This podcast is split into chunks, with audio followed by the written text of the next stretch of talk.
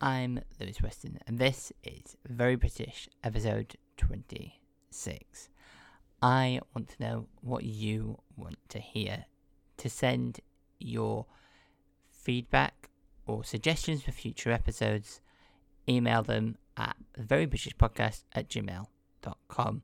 Also, if you want an extra bonus podcast every single week, you can support me on Patreon.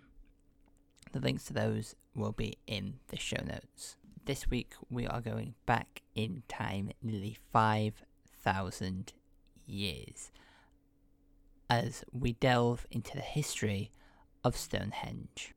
Stonehenge is located on the Salisbury Plain in Wiltshire in the south of England, and the stones can be seen for miles. Before Stonehenge was built, there was about four or five pits three of which appeared to hold this totem pole like two posts erected between 8500 and 7000 BC. It's not known how these posts relate to Stonehenge.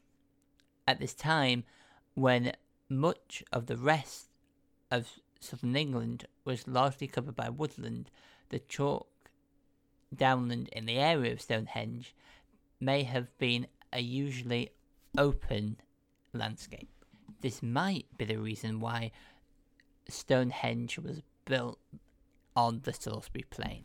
Around 2500 BC, the stones were set up at the centre of the monument.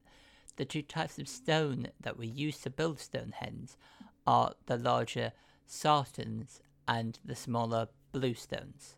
The sarsens were erected in two arrangements and in a horseshoe and an outer circle, and the bluestones were set up between them in a double arc.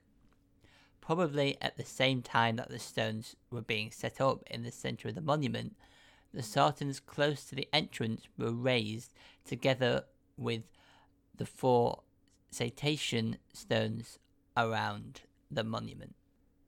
Two to three hundred years later, the central bluestones were rearranged to form an inner circle and an outer oval. The earthwork was also built at this time, connecting Stonehenge to the River Avon. The stone settings of Stonehenge were built at a time of great change in prehistory, just as new styles of pottery and the knowledge of metalworking, together with the transition to burial of individuals with grave goods were arriving from the continent. Uh, from around 2400 BC, well furnished pottery graves, such as that of the Amesbury Archer, are found nearby. In the early Bronze Age, one of the greatest concentrations of round barrows in Britain was built around the Stonehenge area. Many barrow groups appear to have deliberately located on hilltops visible from Stonehenge itself, such as those on King Barrow, Barrow Ridge and particularly ritual barrows at the Normanton Down Cemetery. Four of the sarsens at Stonehenge were adorned with hundreds of carvings depicting axe heads and a few daggers. They appear to be bronze axes dating from about 1750 BC to 1500 BC. Perhaps these axes were a symbol of power or status within the early Bronze Age society, or related in some way to the nearby barrow. Since 1897, when the Ministry of Defence bought a vast plot of land on the Salisbury Plain for army training exercises, the activities of the military has had an impact on the area.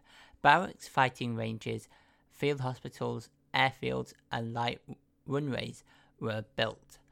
So, some of these, such as the First World War Stonehenge Airfield, have long been since demolished, but others, such as the Larkhill Air Airfield sheds, are still standing and are an important part of early military aviation. From 1927, the National Trust began to acquire the land around Stonehenge to preserve it and restore it to grassland.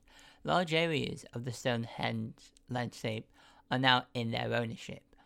More recent improvements to the landscape, including the removal of the old visitor facilities and the closure of the section of the motorway that ran close to the stones, have begun the process of returning Stonehenge to an open grassland setting. And that is pretty much the brief history of Stonehenge. Of course, that's not all of it. If you want to learn loads more about Stonehenge itself, the history of it, and what you can do there, you can go and visit the English Heritage Stonehenge website. I'll leave that in the show notes as well if you're interested in learning more about Stonehenge. Have a brilliant week, and until next time, cheerio.